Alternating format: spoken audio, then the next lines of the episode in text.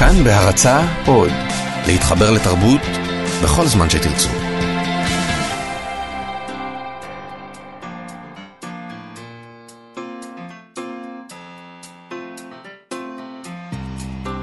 מה שכרוך עם שירי לב-ארי וענת שרון בלייס.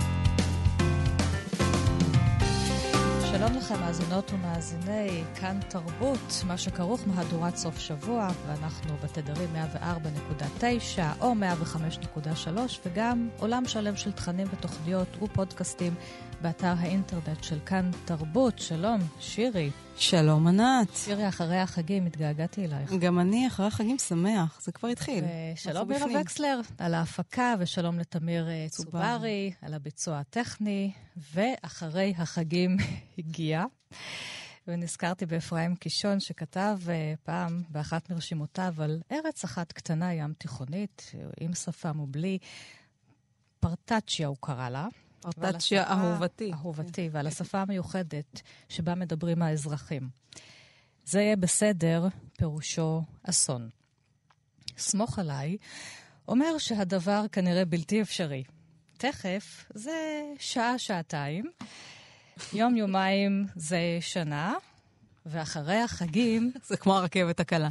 לעולם לא.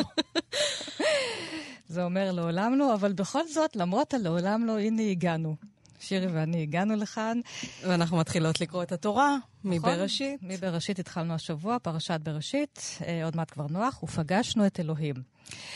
למה אנחנו אומרים שפגשנו את אלוהים? אותה השאלה הגדולה, מיהו אלוהים? כי כנראה יש כל מיני, תלוי את מי שואלים, תלוי מי עונה.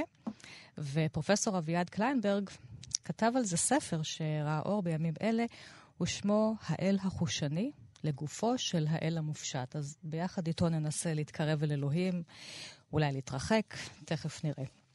בהמשך התוכנית נדבר על המשורר המהפכן מייקובסקי, המשורר הרוסי. אנחנו עכשיו באוקטובר 2017, שזה אומר 100 שנים למהפכה הרוסית, שהתרחשה באוקטובר 2000, אלף, סליחה, 1917. אולי תהיה עוד אחת 2917 מי יודע. בימים אלה רואה אור אסופת שיריו של המשורר אה, ולדימיר מייקובסקי, שאפשר לומר עליו שהיה גם המשורר של המהפכה, ואנחנו נשוחח עם המתרגם פרופסור עמינדב דיקמן.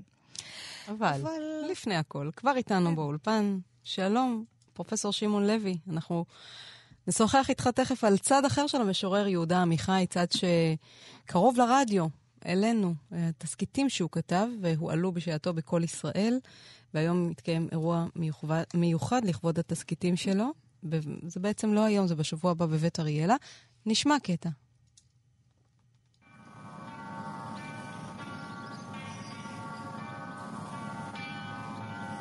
של כנסיית סנקט מגדלנה? לא, לא, שכחת כבר. אלה פעמוני סנקט אוגוסטין. את בטוחה, דודה הנריאטה? בוודאי, הרי אני שומעת אותם יום-יום. יש למעלה מ-20 כנסיות בזינגבורג, אינך זוכר. כמה זמן לא היית כאן? עשרים או שלושים שנה? משונה שאתה יושב איתי על הספסל בגן. אני לא יכולה להאמין. כבר כחצי שעה שאתה כאן. טוב שאתה קורא לי דודה. הוא יפה.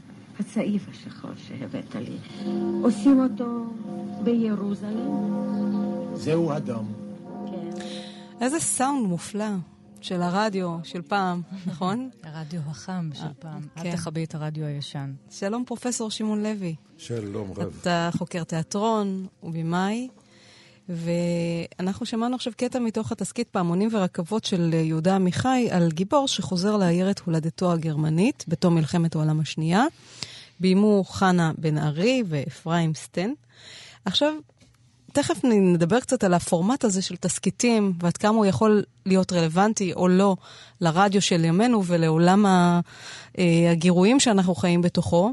אבל ראשית, קצת על עמיחי ככותב uh, תסכיתים. מה מייחד את הטקסטים שהוא כתב לרדיו מול, נגיד, השירה שלו? קודם כל צריך לדעת מה זה תסכית. זה דבר שנולד רק ב-1924 ב-BBC, והתסכית הראשון עסק באנשים שנלכדו במכרה. ולכן החושך שאפף אותם שם למטה הוא בערך דומה או מטאפורי לחושך שאופף את המאזינים בגלל שלא רואים. מרשל מקלואין, הנביא הגדול של המדיה, אה, טען שהרדיו הוא מדיום חם, והסיבה היא שההשלמה הדימויית או דמיונית של התוכן של התסכית עוברת דרך האוזן בלבד, ואת הצד החזותי משלימים המאזינים אה, שיטרחו ברוב טובם ל... לספק את התפאורה בדמיון, אנחנו תסריטים. מחסן התפאורות כן, אנחנו שבדמיונם. תסריטים בעצם, כולנו כמאזינים. סוג של במאים, תסריטים גם בדמיון שלנו. כשאנחנו קוראות כן, לעצמנו הוא ספר, כן. את מקריאה לעצמך, סוג של תסכית. אוקיי, אבל זה, להבדיל מספר, התסכית הוא מדיום של ביצוע. כן. לא שקריאה שתוקה איננה ביצוע, אלא במובן הכללי. תסכית זה. מחזה שנכתב לרדיו לרדיו. ונועד לרדיו, וככל שהעסק הזה התקדם, אז הרדיו היה יותר מודע לרדיופוניות שלו, וזה אחד הדברים שהלכו לאיבוד משנות ה-90 ואילך.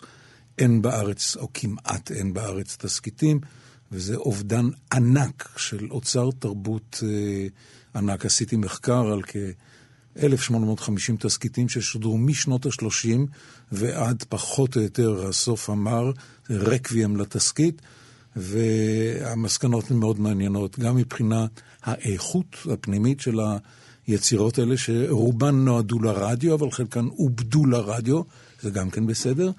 וחלקן נענו לצרכים פופולריים, פוליטיים כאלה ואחרים, שזה מעניין. וזה- עכשיו, בתוך זה רצית לשאול על עמיחי.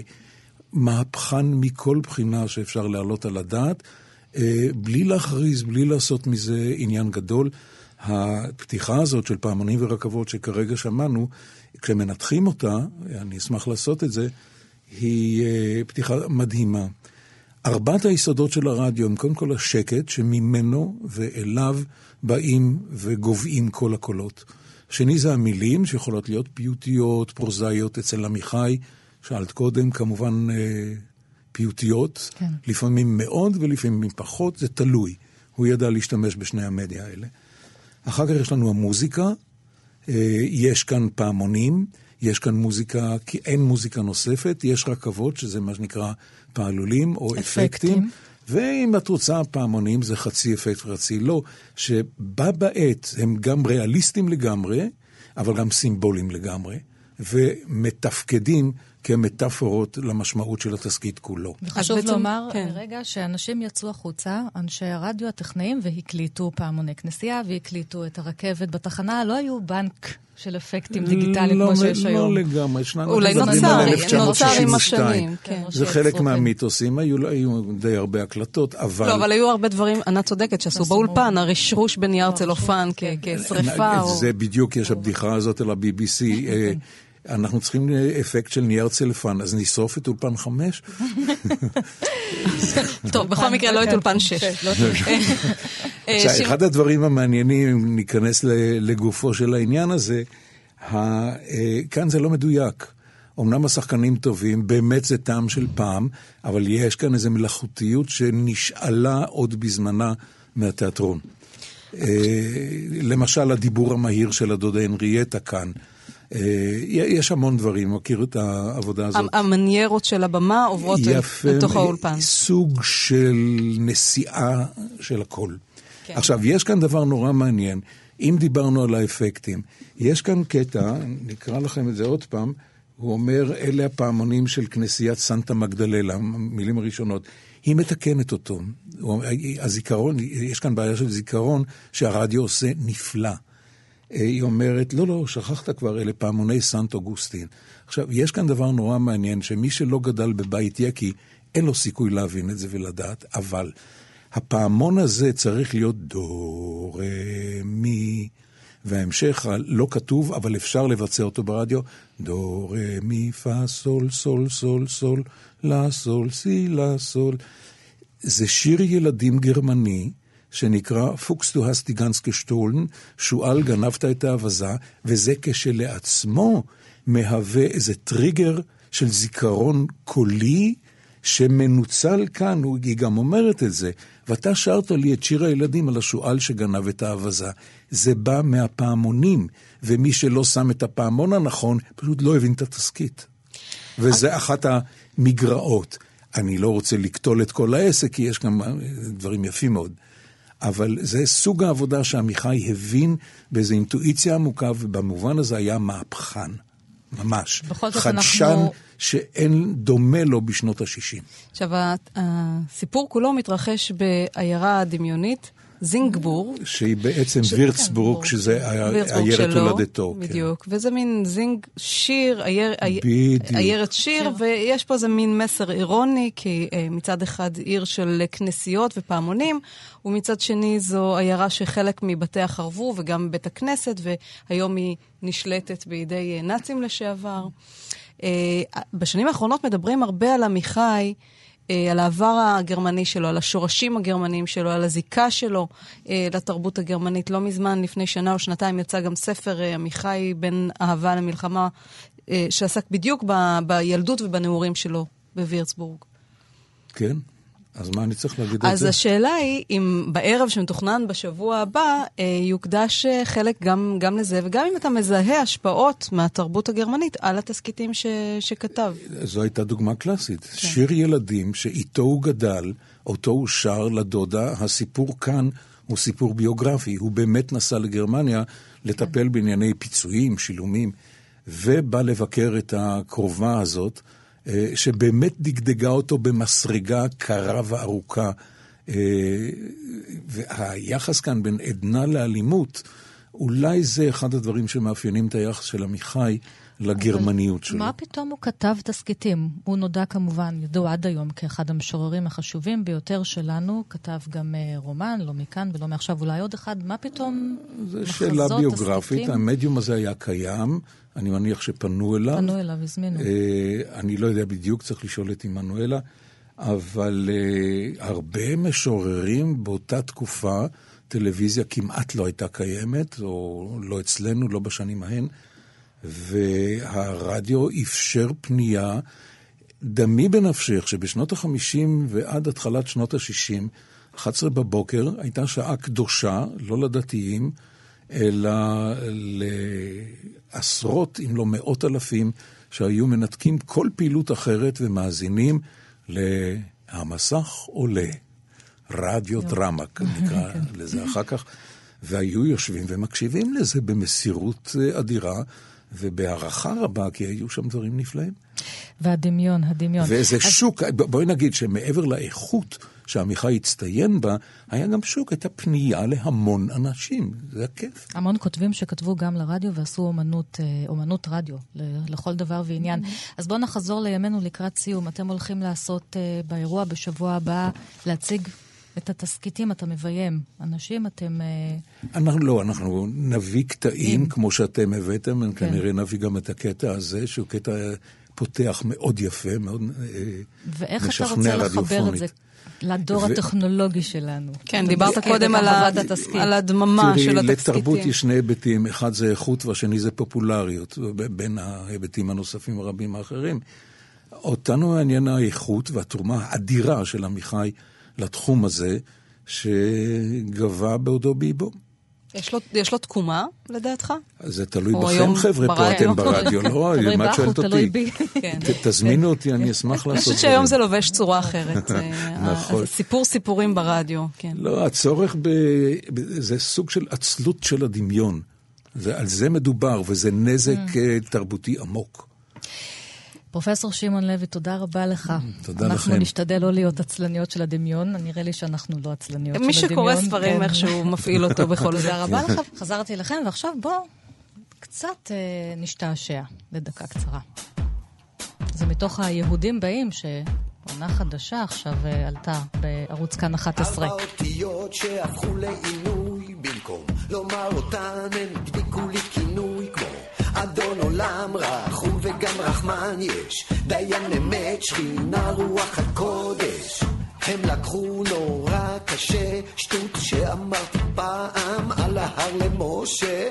לא תישא את שמי לשווא אבל אל תתנהג כאילו אין לי שם. שם, שם, שם קוראים לי יא, קוראים לי שמעיה, וגם שדי, ואלוהים, זה לא השם, זה לא השם, כן יש לי שם, הוא לא השם, קוראים לי אבא, קוראים לי קאבה, או אדוני, וגם הדושם. הדושם, קאבה, איזה רשימה נפלאה, נכון? היהודים באים. אנחנו פה בענייני אה, אלוהים. ואיתנו אביעד קליינברג, פרופסור אביעד קליינברג, שלום. כן, אתם מזמינים רק פרופסורים? רק, בעיקר, היום. גברים. הבנתי. מאוניברסיטת תל אביב. הבנתי, כן.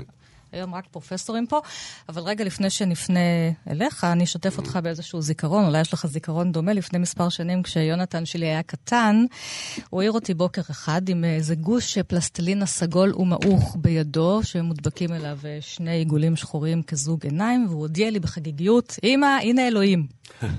סוף סוף מצאנו אותו. מצאנו אותו. אז אה, לך גם הייתה התגלות כזאת? ההתגלות הכי קרובה שהבן שלי, דניאל, כל הילדים התבקשו לעשות אה, יצירה בגן. אוקיי. אז כולם עשו פרח, כלב, חתול. אני בא לגן ודניאל עשה משהו. אני אומר לו, מה זה? דניאל אומר, זה ראש של יהודי מת. מקסים, מקסים. החינוך, החינוך הצליח. אז גם הוא קצת המחיש את ה... החינוך- כן. הצליח, כן. לא, דווקא אחרי זה הם לא גילו עניין גדול באלוהים. אתה כאן איתנו עם הספר החדש, האל החושני, לגופו של האל המופשט, שראה אור בהוצאת ידיעות ספרים. ספרי עליית הגג, כן. עכשיו, הספר כתוב כולו כ... בגוף ראשון, בטון קצת וידואי, אולי בעקבות אוגוסטינוס, תכף נדבר על זה. אוקיי. אחד הטקסטים שאהבת, השפיעו עליך ועוררו את השראתך. ותרגמת אולי תקרא לנו את... גם. וגם תרגמת כמובן. אולי תקרא לנו את הפתיחה שלך. אוקיי. העניין שלי בבורא שמיים וארץ לא הגיע מהבית. בבית הוריי לא דיברו עליו, לכל היותר משכו כתף. שניהם הגיעו מבתים דתיים, מי יותר ומי פחות. המלחמה, אצלנו בבית מעולם לא קראו לה השואה. המונח שואה הגיע אליהם ממני, מבית הספר, הם לא אהבו אותו. גמרה אצלהם את המחויבות לברית ההיא שבינינו לבינו. לא היו הותחות כלפי שמיים, התחות מעידות על אמונה. הוריי לא האמינו. הם לא חשו בצורך להסביר למה. צריך להיות פטי מאמין לכל דבר כדי לחשוב שהרצח המחריד של משפחותיהם ותרבותם ועולמם היה עוד מהלך מוזר ומעוות במיוחד בדיאלוג בינינו לבין הקדוש ברוך הוא, עוד ניסיון להעביר לנו איזה מסר. הוריי לא היו פתאים, הם לא האמינו.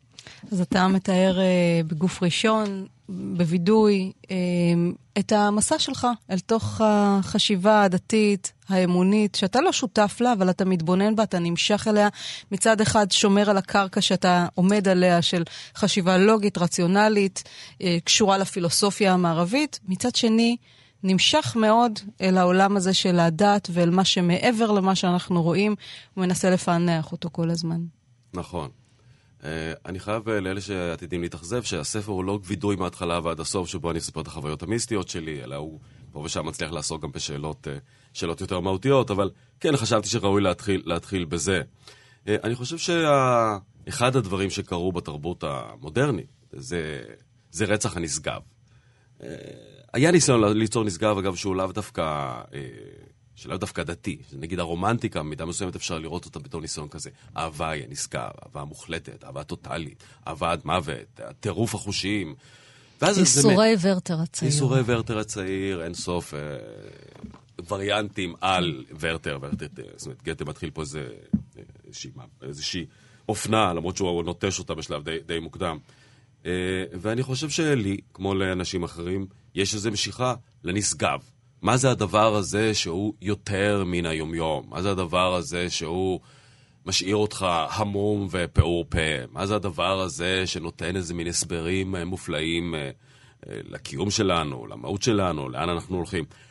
ובאמת אה, התעסקתי בשאלות האלה, השאלות האלה עניינו אותי. שוב, כמו שאמרתי בפתיחה, זה לא בחלק שקראתי, חשבתי שהשאלות מצוינות והתשובות פחות טובות. אבל בכל זאת התפעמת מטקסטים, למשל, דיברנו לפני רגע על הווידויים של אוגוסטינוס, מטקסטים שכן חוו אנשים דתיים, אנשים דתיים משכילים, מפותחים מאוד, שחוו את ההתגלות הזאת, ומדווחים עליה בצורה הפיוטית ביותר שיש. ואתה כן. מתפעם ביחד איתם.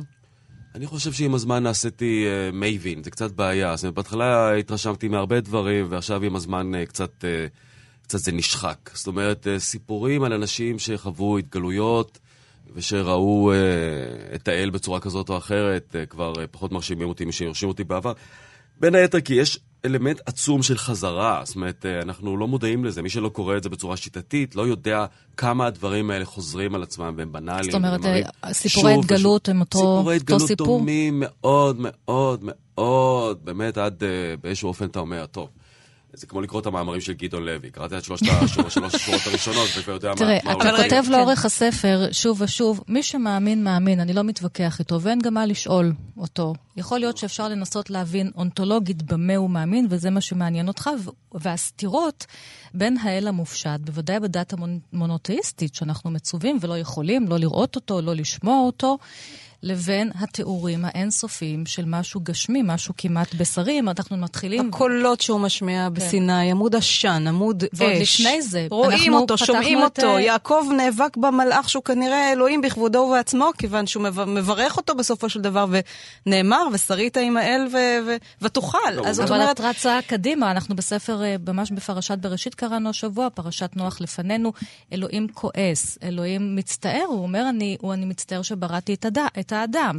אלוהים מפחד, הוא יורד אה, להרוס את מגדל בבל. יש לו תכונות רגשיות. אנושי. אנושי. אל, אלוהי המקרא הוא אל תראה, אני אנושי. תיארתי את זה פעם ב- במקום אחר, שדת היא כמו... יש לך מנוע של למבורגיני שיושב על אה, שאסי של עגלה. זאת אומרת, אה, כיוון שהדת, יש לה יומרות להיות דבר אמת נצחית. בלית ברירה, השכבות ההיסטוריות שלה נדרשות לחשיבה, כל הזמן לחשיבה מחודשת. זאת אומרת, מה שנראה הגיוני, ב... ושוב אני חוזר, הדברים האלה, הטורים האלה של האל, כאשר הם נכתבו, היו לגמרי הגיוניים בתוך העולם שבו הם נוצרו. כל האומות האמינו שיש אל. התיאור הכללי של האל הזה היה מלך קפריזי וחזק מאוד, אבל הכל יכול. לא הכל הוא יודע, לכן צריך להגיד לו, אנחנו צריכים לצעוק ולהגיד לו, זה מה שאנחנו צריכים, כי הוא לא יודע בעצמו, לכן צריך תפילות. והוא גם אוהב נגיד ריח של אה, בשר, זה בפרק נכון, שלי, ברור, הוא אוהב כן. ריח של על יש לו האש. חשקים. בקיצור, הוא לא מושלם. לא מושלם, הוא לא קורניבור חשב. ולא צמחוני, מעדיף את המנחה נכון של מאוד. אה, הבל. למרות ששוב, השולחן. בוא כן. נגיד שבחלק מהמקרים אה, לא ברור שהוא אוכל את הבשר, אבל... את- נהנה מהריח. נהנה מהריח. אז אני חושב שבתוך ה... כל הדברים האלה נראו דברים שהם היו אומרת, מלבד העובדה שבני עם ישראל האמינו שהאל שלהם הוא האל האמיתי, ובמידה מסוימת שהאלים האחרים נחותים ממנו, מכל יתר הבחינות האלה זה התאים. מה שקרה עם הזמן זה שנוצרו עוד שכבות של שאלות. למשל, המפגש הגדול עם הפילוסופיה היוונית הפגיש את חכמי היהדות וחכמי האסלאם וחכמי הנצרות עם תפיסה אחרת לחלוטין של היש המושלם. והיש המושלם לא יכול להיות כל הדברים האלה. לא יכול להיות שיש לו גוף, מישהו שהגוף מעיד על מוגבלות, לא יכול להיות שהוא מוגבל בכל צורה, לא יכול להיות, לא יכול להיות, לא יכול להיות, כל הדברים האלה שמופיעים בצורה מפורשת בכתבי הקודש. זאת אומרת שהוא אה, מושלם, זאת אומרת שהוא ניטרלי כזה. חסר תראו, מושלם, אני רגשות, לפעמים, חסר... תני לי לה- להשוות לך את זה. זאת אומרת, באופן עקרוני, בוא ניתן לך כוח. כמו זה כוח. משוואה מתמטית כזאת, שאתה לא יודע, לה- מתמטית, לא יכול לתקשר איתה. הנה כוח שהוא קיים באמת. למשל, כוח הכבידה. הוא קיים. עכשיו, מה תעשה איתו עכשיו? אין בעיה, הוא לא רוצה ממך אוקיי, שום זה דבר. אמת מוחלטת, אבל כן, איזה מין תקשורת יש לך איתו? נכון, אין תקשורת. אנחנו רוצים, בני אדם לא מסתפקים בכוח, כמו שהפילוסופים טענו, שהוא, האל הוא כמו כוח הכבידה. הוא המניע הראשון, הוא סיבה ראשונה, אבל הוא לא רוצה מאיתנו כלום, והוא לא צריך מאיתנו כלום, ואנחנו צריכים לעשות את הדברים שלנו. זאת תפיסה המונותאיסטיות... של לייבוביץ' גם. אני מקיים מצוות כי אני מקיים מצוות, כי גם אבא שלי, ולא כי אני חושב שאלוהים חייב לי משהו ויש פה עניין אבל של... לייבוביץ' אה, הביא דבר מאוד רדיקלי, לא כולנו יכולים להיות כאלה. זאת אומרת. לתקשר עם האל ה- הרציונלי הזה, כן? זה שאין איתו אני חושב תקשורת. שלייבוביץ', אגב, מבחינתי לייבוביץ' הוא מיסטיקן בצורו של- בסופו של דבר, למרות שהוא קם היה מתפלל. למה? משום שקיים מצוות? משום שקיום המצוות שלו הוא אקט לחלוטין אי-רציונלי. זאת אומרת, ברגעים, ברגעי החולשה שלו, לייבוביץ' היה מנסה להגיד לפעמים שהתורה כולה נועדה למנוע מאיתנו את עבודת האלילים. שאתה אומר, למה למנוע מאיתנו עבודת אלילים זה דבר כל כך חשוב? אבל ברוב הזמן היה אומר שצריך לעבוד את התורה לשמה. למה אתה עובד את התורה לשמה? מילא אדם אומר, הלכתי בדרך כמו פאולוס, הלכתי בדרך לדמשק, פתאום אלוהים התגלה לי ואמר לי שאני, שהוא המשיח. אבל ליבוביץ', הסיבה שאבותיו עשו את זה, א', הוא עצמו יודע יותר טוב מרובנו שאבותיו לא עשו את זה. עשו כל מיני דברים, הדת מתפתחת, שכבה על גבי שכבה. וב', אז מה הם אבותיי, עשו? אבותיי למשל האמינו שהארץ נמצאת במרכז הקוסמוס. הם האמינו בזה אמונה מוחלטת וחזקה. לא ערערו על זה אפילו רגע. הם טעו, דברים קורים. זאת אומרת, התחושה הזאת שיש דברים לשמם, אני יכול להבין באיזשהו אופן שאתה עושה דברים כי באיזשהו אופן לא מובן, אלוהים, אנחנו לא מבינים למה, נורא רוצה את זה. למה למען השם, אלוהים, יש לו בעיה עם זה שאני אערב צמר בפשתן, שעטנז. מה לא בסדר בצמר בפשתן? למה זה מרגיז אותו? לא, לא יודע, אבל לפחות אני מבין שהוא רוצה. היה איזשהו טקסט שפגשת בדרך במחקר שלך, שהשאיר אותך פעור פה? תראי, הטקסטים, שוב, התחלתי להגיד את זה החזיר קודם. אותך בחזרה אל הנשגב? התחלתי להגיד את זה קודם, אני אחזור שההתגלויות מהסוג הזה של האלוהים שאומר לנו, אל תעשו דברים רעים. אוקיי. הדברים האלה כבר, אה, אני, אני חייב לציין שכבר הפסיקו להרשים אותי, וגם הדברים שאלוהים אומר שהוא הוא האל ושאין בלתו, בסדר. אני חושב שיש בי צד מאוד עמוק, שהוא צד מיסטי, נקרא לזה לצורך העניין. ומיסטיקה, או היכולת אה, לבטא בצורה שהיא פואטית ושהיא רבת עוצמה אה, את הדבר הזה שהוא מעבר, הדבר הזה עדיין עושה עליה רושם. ואני חייב להגיד שהדברים האלה הם לאו דווקא דתיים, זאת אומרת, הטקסט אולי שהייתי אומר שהוא הטקסט שהכי, הטקסט המיסטי הכי חשוב מבחינתי, או הטקסט שאני קורא אותו שוב ושוב, זה, זה דווקא הטקסטים של פלוטינוס. עכשיו, פלוטינוס היה פילוסוף נאו-פלטוניסט, אה, הוא האמין באחד, אבל האחד הזה לא רוצה מאיתנו כלום, לא צריך מאיתנו כלום. יש אלים, אבל האלים האלה הם דבר לא חשוב לחלוטין, אפשר כן להתייחס אליהם או לא להתייחס אליהם. אבל יש לו איזושהי דרך, והדרך הזאת אני חושב שהיא דרך רבת עוצמה, לנסות להגיע אל מעבר.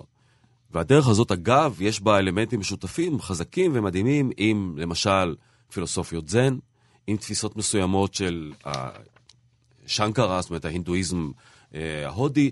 הדברים האלה עדיין מרשימים אותי, וברגעים, שוב, כאשר הם מבוטאים בצורה פואטית, כלומר יש בהם איזשהו כוח, אני חייב להגיד שאני מוצא בהם איזושהי נחמה. האם אני חושב שלנחמות שלי יש ערך אונתולוגי? לא. לא כל מה שאני רוצה, אני גיליתי את זה בגיל חמש. אני נורא נורא אהבתי את עדי בכיתה שלי, ואני הייתי בטוח שאני כל כך אוהב אותה, שהיא חייבת לאהוב אותי. אתה כותב לא על זה. זהו, אתה... אנחנו יכולים לפנות אליה עכשיו. כן. אתה כותב בפתח הדבר לספר, שבאמת יש את התחושה, את הרגשות האלה, שאתה אחר כך לא מאמין, אתה עושה את החשבון ואתה רואה שהם כאילו לא לוגיים, אבל באמת אח- אח- אתה עדיין נמשך לתוך הדברים האלה, גם נכון. אם הם לא כל כך הגיוניים, אבל... אני חושב שהסיבה שהדתות עדיין כל כך מצליחות, יש סיבות זו- רבות. כן. היא זאת. זאת אומרת, אני באיזשהו שלב נעצר ואומר, טוב, למרות שאני נורא נורא הייתי רוצה לחשוב שהרצון שלי גורם לעדי לאהוב אותי, ואני חושב שיותר מדי גברים חושבים, חושבים את זה ומתנהגים כמו חברה של נבלות, בגלל הרצון הזה. אם אני רוצה, ברור שגם את רוצה. אבל גיליתי בגיל, לשמחתי, גיליתי את זה בגיל חמש, שלא הייתי צריך לחכות לגיל 40, שהעובדה שאתה נורא רוצה משהו, שמשהו נורא משמח אותך או מנחם אותך, לא אומרת שום דבר על, על העולם. והעובדה השנייה שגיליתי, אני מניח שגם גם זה, לא, לא מתייחס לזה כל כך בספר הזה, גמרתי עכשיו ספר שנקרא המדריך לחילוני, שהוא עוסק בשאלות בצורה, נקרא לזה, בשאלות היותר קשות, כמו שיש העיקרון הזה שדמה שתשיב לאפיקורוס. זאת אומרת, אתה, אדם דתי צריך לדעת מה להשיב לאנשים כמו קליינברג. ואני חושב שיותר מדי אנשים היום, חילונים, לא יודעים מה הם משיבים למחזירים בתשובה למיניהם. עכשיו, בתוך הדברים האלה אני מתחיל באמירה שלא מפריע לי שאנשים, קודם כל שום דבר לא מפריע לי, אבל לא, אה, אין לי בעיה עם העובדה שאנשים מאמינים בכוח עליון. את יודעת מה? אפילו אין לי בעיה עם העובדה שמאמינים שהכוח העליון הזה רוצה שהם לא יערבבו צמר בפשטה. כן, שהוא ספציפי. יש לי בעיה עם זה שאנשים חושבים שבגלל האמונה המאוד חזקה, יש להם הסמכות, הכוח, האוטוריטה, אז זה אה, הממסד הדתי. לכפות עליי. כן. ואני מזכיר שוב שלאורך ההיסטוריה, דתות עשו בדיוק את זה. הם אנסו ורצחו וכפו בשם איזושהי אמת מוחלטת, שהאמת הזאת הייתה לחלוטין בלתי ניתנת להוכחה במונחים לוגיים. זאת אומרת, אם אתה אומר לי ששתיים ועוד שתיים זה, זה ארבע, אני יכול, אני יכול להבין את זה. כשאתה אומר ש- לי שאלוהים רוצה שאני אשרוף פרה אדומה ואשתמש באפר שלה בשביל לטמא את טומאת המת, מה לעשות?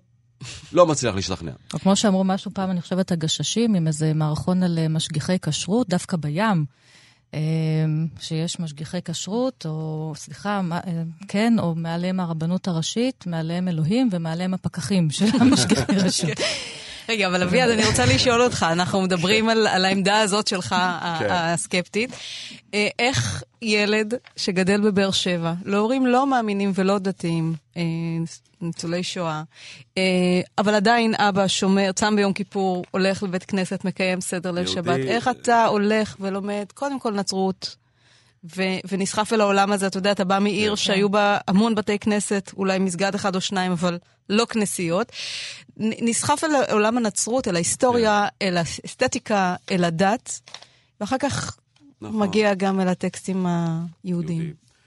אה, אני רק רוצה, רק להבהיר לגבי אבא שלי, מעבר ל... לאנשים יש ביניהם סתירות, יש בתוכם סתירות כמובן, אבל אבא שלי עושה את הדברים האלה משום שזה בשבילו לעשות את הדברים שאימא שלו ואבא שלו עשו. זה דרך... זה להחיות את המתים. להתאבל כן. על, על המתים. זה לא משום שהוא מאמין, כי את האמונה שלו, ואבא שלי היה אדם דתי, הרבה יותר דתי מאימא שלי, חסיד גור, אה, האמונה עבדה לחלוטין. הוא לא מאמין, זאת אומרת, אם היה חוזה בינינו לבין אלוהים, החוזה הזה בטל, הוא בטל ומבוטל ואין לו שום משמעות. אני חושב שלהגיע, שוב, אני אומר, במידה מסוימת גם היום, אבל אולי פחות, אה, אני חושב שאולי מכל מיני סיבות, אה, לא אכנס אליהן עכשיו, או אם תרצו נדבר עליהן אחר כך, אבל הנצרות הייתה דבר שהוא גם קצת אסור, בוודאי אקזוטי. זאת אומרת, הנצרות הופיעה הנצרות בעולם- זה היפה והנשגב, כל זה הפסלים האחר, זה האחר והציורים, המוחלט. כן, הנצרות כל מה. שאסור לנו. היא האחר המוחלט. היא האחר המוחלט, ואני חושב שתמיד גם היה, היה שילוב של מצד אחד כעס, שקיים גם בי. זאת אומרת, אמרתי, אני מספר בפתיחה, למדתי באוניברסיטה נוצרית. רוב, המור- חלק גדול מהמורים שלי היו אנשי כהונה נוצריים. אגב, לא ראיתי אפילו רמז של אנטישמיות, הם היו האנשים הכי פתוחים, הכי נאורים, הכי טובי לב אה, בעולם, אבל אה, היה טקס אה, המיסה, והם הציעו גם לי את לחם הקודש, והרגשתי שאני לא מסוגל בשום פנים ואופן. עכשיו, לא בגלל שאני חושב שלחם הקודש יעשה לי משהו רע, או בגלל שאלוהים מסר את זה עליי. צריך לומר, זו חתיכת קרקר זה כזה, כן. זה עניין כן, תרבותי, כן. היסטורי, לא כי, אוכלים לחם הקודש. המתים, לא, המתים, כן. כאילו, זה כל כך הרבה מאבותיי מתו בשביל לא לאכול את כן. הדבר הזה, שבאיזשהו אופן יש בזה איזה אקט של, של בגידה. כמובן שתזכרי שהנאמנות הזאת יש לה, יש לה מגבלות. אז אני חושב שמהרבה בחינות ה- הנצרות הייתה האחר הזה. כלומר, האחר, זה שהרג אותנו, וזה שרדף אותנו, כי שוב, אני מזכיר, רוב הרדיפות היו נעשו לא על ידי מוסלמים. האסלאם היה יחסית דת סובלנית, בניגוד למה שרוב האנשים חושבים היום. הנצרות היא הדת הלא סובלנית באמת. אז הרגשת שאתה קצת בוגד אולי בעצם זה שאתה הולך ללמוד משהו, נצרות? כן, היה משהו, ההורים שלי... מרד כזה. מרד נעורים. אז א', אלמנט של, של מרד, בוא נסטה לרגע, תכף אני אחזור לעניין. גמרתי את הדוקטורט שלי ב... אה, יש ב... בטורונטו יש, יש הגנה. זאת אומרת, זה לא... צריך להגן. כן, על הטקסט. ויושב ראש הוועדה שבוחנת אותך, ועדת הבוחנים, הוא תמיד מגיע מפקולטה אחרת, כדי לוודא שאין פה איזה פוילשטיק. והוא הגיע מהפקולטה למדעי המחשב, אה, וקראו לו אה, חורכה גולדנברג. אין הרבה אפשרויות, כאילו, כן. מה הוא, כן, אה, גמרנו את הדיון, הוא לוחץ את ידי, אומר, יפה מאוד, תשמע, הגנה עלתה, עלתה יפה, מאחל לך הצלחה. אבל תשמע, פרופסור גולדנברג, אתה אתה היהודי הראשון ששומע את נושא הדוקטורט שלי ולא אומר, מה היהודי עושה בנושא כזה. הוא אומר, לא אמרתי את זה, אבל חשבתי את זה. כן, אז הנה, זה- אז זה אני חושב שיש כן. משהו כזה. אני חושב שיש עוד אלמנט שאנחנו בדרך כלל לא מדברים עליו. יש גם קנאה. זאת אומרת, הנצרות זה האח הצעיר שהצליח. זה האח הצעיר שהצליח. אנחנו היינו ביחד, היה לנו מכולת. הוא הלך, הוא נתן לנו בעיטה בתחת, הוא הלך, ועכשיו אלוהים אדירים, יש לו סופרמרקטים בכל פינה, על הגלובוס. ויש גם אלמנט של פיתוי נורא חזק, כי ההצלחה הזאת, וכל הדברים שאת אומרת, היופי והאסתטיקה והכוח, זה דברים מאוד מפתים. אתה רוצה לדעת תחושה- אומנות, אתה צריך נכון. לדעת נצרות. הוא הייטקיסט ואנחנו בלואו-טק. בדיוק. שאם תלמד, אה, קצת יותר מדי נוצרות, אוטוטו אתה נהיה- לי נוצרי. כן. אבל אה, כן, אז ניטשה, פרויד ודרווין הרגו אותו, ובכל זאת אה, אנחנו ממשיכים אה, לראות עוד ועוד ספרים ועוד ועוד דיבורים. לא, אבל רגע, אבל המעגל, שכן. רק תשלים לנו במשפט אחד, כי אחרי הרבה שנים, איך אתה נכון. מגיע עכשיו, דווקא לדבר על האל היהודי, בספר אתה כותב גם וגם, כן, נכון. כמובן. אני חושב שה... אז התחלתי בדבר הזה שנראה לי אקזוטי ו- ומפתה, וגם, יכול להיות שגם יש בזה אלמנט של מרד, אולי לא רק כלפי הוריי, בכלל כלפי כל התרבות הישראלית שלא אוהבת שום דבר שהוא לא אנחנו. אה, ולכן אתה, אתה שואל את עצמך, למה הסטודנטים ישראלים לא באים ללמוד יהדות? כי יהדות הם קיבלו, דחפו להם, כאילו, האביסו אותם בתיכון. אה, באיזשהו שלב חשבתי שאני, מן הראוי שאני אדע משהו גם על התרבות שלי, הרגשתי מבוכה. זאת אומרת, שאלו אותי, אה, הרגשתי, תשמעי, היה לי רגע אה, בטורונטו שגם, אה, אני מוצא את עצמי מסביר את התיאולוגיה של השילוש לנזיר פרנציסקני. אוקיי. אני יותר מומחה ממנו, הוא נזיר פרנציסקני, הוא לא מומחה לתיאולוגיה. ואז הוא שואל אותך על איזה פרשת ואז הוא משהו שואל בספר אותי, שמות. בדיוק, הוא שואל אותי על מים מרים או מררים, ואני אומר... אה, מה זה? אני, חייב לחזור לבדוק כן. את זה, כי אני לא, אני לא זוכר. מסכת סוטה. אז uh, אנחנו תכף נעבור איתך לפינת uh, החפצים שלנו, נשמע מעברון. הנה, אוקיי. כן, כן. נעבור ל... כן, לאחר... מהמופשט אל הגשמי, ונסתפק אולי באמירה היפה של אלברט איינשטיין, שצירוף מקרים הוא הדרך של אלוהים להישאר אנונימי. נסתפק בזה בינתיים, כי... בדרך של איינשטיין להגיד שהוא אתאיסט. מה החפץ שהבאת לנו? אנחנו מבקשים מהאנשים? הכותבים. כן, כן. בוודאי, זה הזמן לשלוף אותו. אנחנו גם מצלמים אותו, כן. אני לא- לא מצליח להאמין. אם זה לא אקדח, הכל בסדר. בדיוק, אני לא כן. מאמין איך הצלחתי לעבור את ה... את הבידוק הביטחוני האינטנסיבי. מה זה? וואו. וואו, וואו, כן. איך עברת בידוק ביטחוני עם הדבר הזה באמת? הבידוק הביטחוני, יקרים שלי, לא שווה שום דבר. זה סכין של גלובל, זה סכין של אוריינטל שף, מה שנקרא. אה, ואני, בנוסף... תחזיק לאיס- אותו. כן, אנחנו נעלה את זה לפייסבוק שלנו, מאזינים. יקרים. כן. נו. אולי בין השיניים. אוקיי, זה סכין של שפים, זה סכין שפים. שחותכים איתה בשר, נראה לי. לא, נכון? לא, לאו חותכים אותו דווקא. כל דבר, סכין אוקיי. השף, זאת אומרת, משתמשים ב...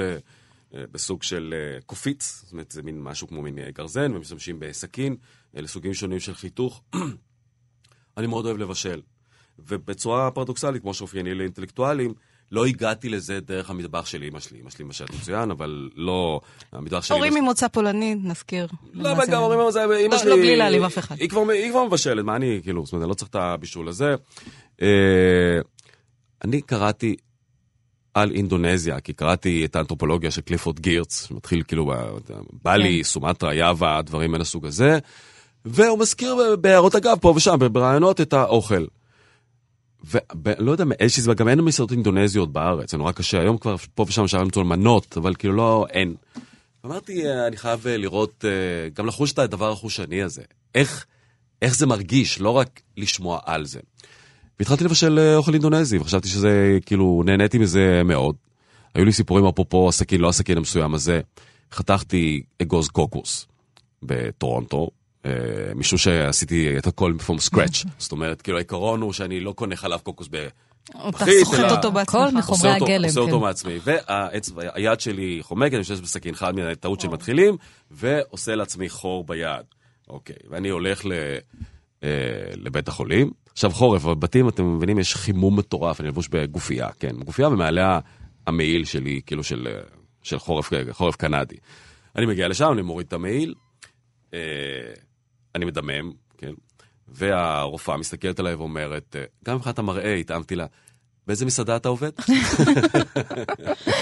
אז הנה, אז חשבתי, לפה. הצלחתי, זה הצלחתי. הסכין, טוב. אז אני ושירי מזמינות את עצמנו אליך, אה, כי אנחנו לא כל כך אוהבות לבשל. אביעד, כן, אתה אנחנו אוהבות בחרת- דברים שמבשלים, אבל... בחרת לקראת סיום אה, שיר. להשמיע שיר של בוב דילן, עוד יהודי שיש לו דיאלוג מרתק עם היהדות שלו, יחסי קרבה וריחוק. נכון. כן, פשוט אה, יצא, נכנס, יוצא, נכנס, מתנצר, לא יודע, סוג מתנצר, של... כן. מתנצר, אז חוזר ליהדות. מלחין שירי כריסמס, נכון. ועושה בר למרות מצווה. שאני מניח שכרגע. הוא כלום, באיזשהו אופן. זה שיר, זה שיר מדהים, זאת אומרת, אחד השירים היותר יפים שלו, בליינד ווילי מקטל, זה דמות אמיתית. זאת אומרת, בהתחלה כששמעתי את זה פעם ראשונה חשבתי שהוא צוחק על וויליאם טל, כי למי קוראים ווילי מקטל. אבל אה, יש כזה זמר, זמר בלוז, זמר בלוז אה, גדול, אה, שדילן מעריץ, מעריץ אותו, אבל השיר, יש בו, אתה יודע מה, יש בו משהו בדברים האלה שעליהם דיברנו. יש בו משהו סתום, אתה לא מבין חלק מהדברים על מה הוא מדבר ולמה הוא מתייחס. יש בו משהו פואטי מאוד, יש בו משהו שבהיעדר מילה אחרת, אה, רגש אה, דתי, הוא מסתכל מהמלון של סנט ג'יימס והוא רואה את הרוע שמולו הוא מנסה להציב את הבלוז של, אה, של ווילי, ווילי מקטל. אני חושב שזה יפהפה. אביעד קליינברג, מספרך האל החושני, תודה רבה לך. תודה לכם. כריסטופר קולומבוס ושירים אחרים, תרגום חדש לשיריו של המשורר והמחזאי הרוסי ולדימיר מאיקובסקי, ראה אור בהוצאת קשב לשירה. מאיקובסקי נולד ב-1893 בגיאורגיה ועבר עם משפחתו למוסקבה מאוחר יותר, והתאבד ביריה ב-1930. הערב יארך לכבודו ערב, לכבודו ולכבוד מהפכת אוקטובר 2000... שוב אני אומרת 2000, כן, 1917, כן, לפני 100 שנה מאה שנה. למהפכת הרוסית. כאילו אתמול. יארך ערב בבית אה, ביאליק, ושלום למתרגם, פרופסור עמינדב דיקמן.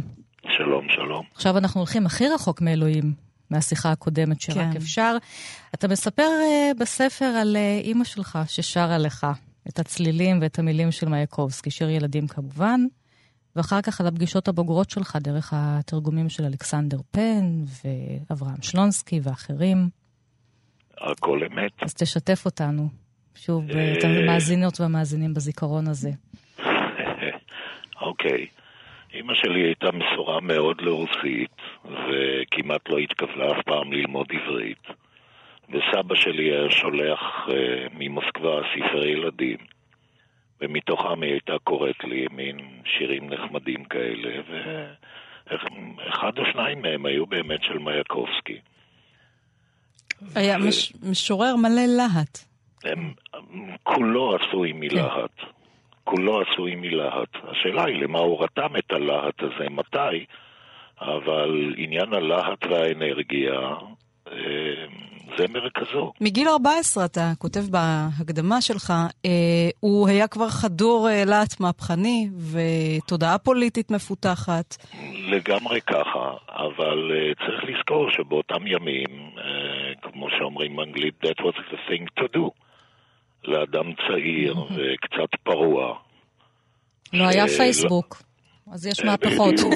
כן, אז עושים מהפכות. ויש מה לעשות, להדביס עלונים במחתרת, אה, להעביר בסוד, זה מאוד מרגש, כמו בכל מחתרת. אז כמובן, המהפכה גם להוריד את אה, שלטון הצאר. עולם ישן עד היסוד אה, נחריבה, כפי ששרים באינטרנציונל. ובשלב מסוים הוא גם נזרק לכלא, ואחר כך הוא הופך להיות המשורר של המהפכה. המשורר הפוטוריסט, הקומוניסטי, שכולו מגויס למהפכה, ולנין אוהב אותו. שוב, תכף נדבר גם על הסדקים, וברור שגם סטלין. אבל איך רותמים שירה טובה, כן. קצובה וחרוזה, אה, ביחד עם אידיאולוגיה? פשוט מאוד, כמו שרותמים סוס. איך זה לא פוגע בשירה ובחירות של כן. הכתיבה ושל המחשבה? פוגע, פוגע, פוגע, באמת באחד משיריו האחרונים. הוא כתב שורות שנעשו מפורסמות מאוד. אני בעצמי דרכתי על גרון שירתי ברגליים. אה, כי מצד שני, גם יש בו אה, שירת אהבה יוצאת מן הכלל, הפואמות המוקדמות, שאני לא מכיר אדם שלא אוהב אותן. אה, ענן במכנסיים וחליל עמוד השדרה. הפואמות הידועות שלו. כן, שנתרגמו לעברית יותר מפעם. וכשאתה אומר לאנשים מדור מסוים מייקובסקי, זה מה שהם יענו כן. לך, ולאו דווקא שירים לכבוד אחד במאי. אה, אלה היו באמת, אה, זה היה באמת מתח הניגודים שלדעת אחדים גם הרג אותו. אדם שכל ימיו מחפש אהבה ולא מוצא אותה, בייסורים גדולים. ומצד שני, הוא התועמלן נאמבר 1 של המהפכה. הוא גם השפיע על הרבה משוררים uh, עבריים, ישראלים, שחיו פה, אלכסנדר פן, שלונסקי. כן, עוד הרבה לפני. Uh, זה התחיל מהמשוררים הצעירים העבריים שנשארו ברוסיה בשנות ה-20, וראו בו דמות עצומה, הוא באמת היה דמות עצומה, ענק של כמעט שני מטר, עם קול בס עצום. שידע לקרוא שירה לפני קהלים של uh, אלפי אנשים. Uh, וכן, היו לו פה, היו לו פה חסידים רבים ועצומים. ביניהם באמת האיש שחי את חייו קצת כמו מייקובסקי שלנו, זה אלכסנדר פן. כן, כן, עכשיו, אתה מצטט את אחד המניפסטים שלו שהוא כתב בפתח כתב עת, באורך כתבי עת. בין היתר הוא כותב שם, איננו כהנים, יוצרים, אלא אומנים מבצעים של הזמנה סוציאליסטית. אה, הזמנה סוציאלית, כן. אה, סליחה, אה, כן, כן סוציאלית. כאילו, אתה יודע, אני מנסה לחשוב על משורר שיכתוב דבר כזה שהוא כותב שירים בהזמנה. הרי זה, זה, זה בדיוק הקוטב האחר של, אתה יודע, של כל יוצר שאמור להיות אינדיבידואליסט, וללכת אחרי ליבו ולא אחרי המנגנון של המפלגה. אה, כן, נו, אמרת את זה. כן, נו. אמרת את זה. אבל שוב, הוא עדיין כן. כן. לא, אבל זה היה דבר בכל זאת אה, רב כוח. האדם בכל זאת, עד רגע ידוע, מאמין לחלוטין שהוא עושה את הטוב עלי אדמות ועובד בשירותו. אה, הייתה לזה גם התורה הפוטוריסטית השלמה שרצתה להפקיע את האומנות דווקא מהדברים האלה. של uh, משורר. יושב עם נוצה מול... כן, הוא כתב ש... הוא מתפייט. הוא כתב ששירה זו תעשייה לכל דבר. בדיוק, תעשייה. בדיוק. או כמו שזה נאמר בשיר מאוד יפה שלו שתרגם אלכסנדר פן, שיחה עם פין אינספקטור, זו שיחה עם uh, פקיד, פקיד השומה. הוא כתב שם אה, בתרגומו של פן, אני פועל בחרושת העומר. יפה. כן. אז אה, גם אנחנו פועלות אה, בחרושת העומר. אני אקרא קטע קצר מתוך השיר על המשוררים, ואולי ככה גם תענה על השאלות פה. השירה, מה זה? זוטה. בדיחה זה. ואני, מבדיחות שכאלה, אחוז בעתה. מה זה אומר? עמינדב. מה זה אומר? כן. זה אומר שהוא יוצא, זה שיר מאוד מצחיק. כן. אה, שנכתב נגד באמת אה, כל אלה שהוא ראה בהם אה, מין פייטנונים חמודים, שכותבים על כל מיני עננים ורודים ברקיע. ולקראת אחד במאי אז הם כותבים שיר אביב קטן כזה. כן, אלה היו אויביו המיידיים. כן. ומולם הוא כותב מין שיר כזה שהוא גם שיר מצחיק. אני אכתוב לכם מתכון כזה, ועם המתכון הזה אתם תוכלו לכתוב אה, עוד אלפים שירים מהסוג הזה. ולדימיר מייקובסקי, מאה שנה למהפכה הסובייטית, אה, מהפכת אוקטובר. 1917. עמינדב דיקמן, תודה רבה. רק נציין שספר השירים של מייקובסקי בתרגומך ראה אור לאחרונה בהוצאת קשב לשירה. עם עבודות אה, מקסימות של יגאל תומרקין, יש לציין, והערב, כאמור, בבית ביאליק. ערב לכבודך, לכבוד הספר. תודה רבה לך. תודה לכם. להתראות. אנחנו נסיים את התוכנית שלנו, את מה שכרוך, עם שיר של גוגול בורדלו הנפלאים, through the roof and underground. שירי לב-ארי, תודה מהפכן. רבה לך, שבת שלום. שבת שלום, ענת שרון בלייס. מירה וקסלר. אלון מקלר, לכם המאזינים, להתראות.